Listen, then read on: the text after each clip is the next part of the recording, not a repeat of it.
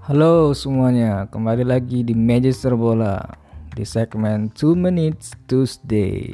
Di hari Selasa ini kita akan mereview secara singkat Premier League Game Week kedua. Yang pertama ada Southampton melawan Manchester United. Dengan hasil satu sama, ya kita nggak kaget lah ya lihat MU.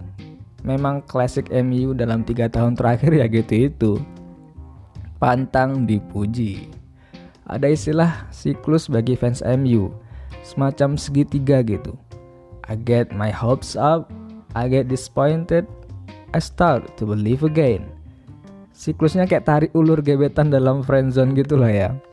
Udah dibawa naik tinggi, pekan pertama menang melawan Leeds 5-1. Kemudian dikecewain karena imbang satu sama melawan Southampton ntar ditarik lagi tuh untuk start to believe again. Sabar-sabar aja buat fans MU ya meski masih pekan kedua ini masih panjang jalan buat juara.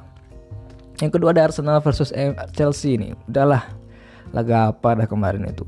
Arsenal nggak jelas Arsenal kayak gak main di kandang sendiri. Arsenal ini kayaknya nervous gitu ya Arsenal degradasi aja lah gitu. Males nontonnya entah maunya apa Arsenal ini. Buat fansnya kasih support aja lah terus. Mau klub di bawah atau di atas. Pesannya gitu aja udah kasihan. Kayak midnya ya gitulah. Sedikit ampas mungkin ya. Belakangnya juga kayak gak punya leader. Depannya nggak ada target man yang jelas. Chelsea gak pakai Lukaku pun juga tetap menang itu mah. Pasang aja Werner itu di Chelsea. Paling juga tetap 2-0 gak sih? Cuman mungkin golnya nggak dari Werner aja. Werner dah bapuk nggak dipercaya mungkin. Dah besok Arsenal juga bakal melawan Manchester City. Kalau tetap begitu ya Manchester City nggak cuman menang, auto clean sheet juga lah ya. Dan jauh lah gitu beda level persiapan kedua klub ini. Arsenal pramusim melawan Hibernian entah klub dari mana aja bisa kalah kok.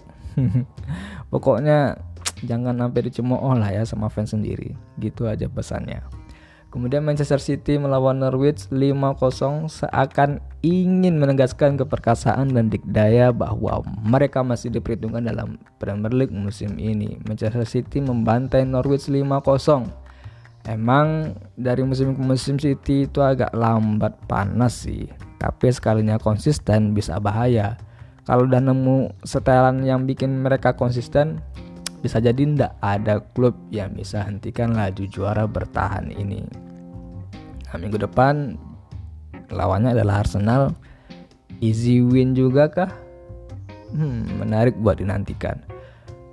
Kemudian Liverpool versus Burnley. Liverpool dapat kemenangan pertamanya nih di Anfield sejauh ini tanpa banyak kendala dan pretty solid. Hanya perlu pembuktian minggu depan dalam laga big match melawan Chelsea yang sama-sama masih mulus sampai pekan kedua menorehkan dua kemenangan dan clean sheet. Kemudian Tottenham versus Wolves.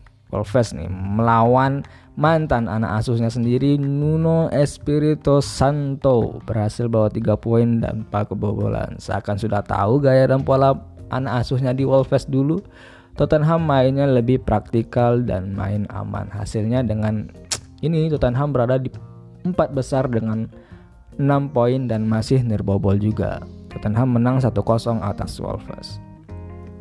Nah, menarik kita menantikan pekan ketiga berikutnya 28 Agustus mendatang di mana dua big match akan disajikan. Pertama Manchester City melawan Arsenal dan berikutnya Liverpool melawan Chelsea. Mungkin yang pertama udah agak dihitung lah ya sebagai big match. Tapi gak apa-apa lah ya gitu. Gitu aja lah ya. Oke, dengan Magister Bola sekian. Terima kasih.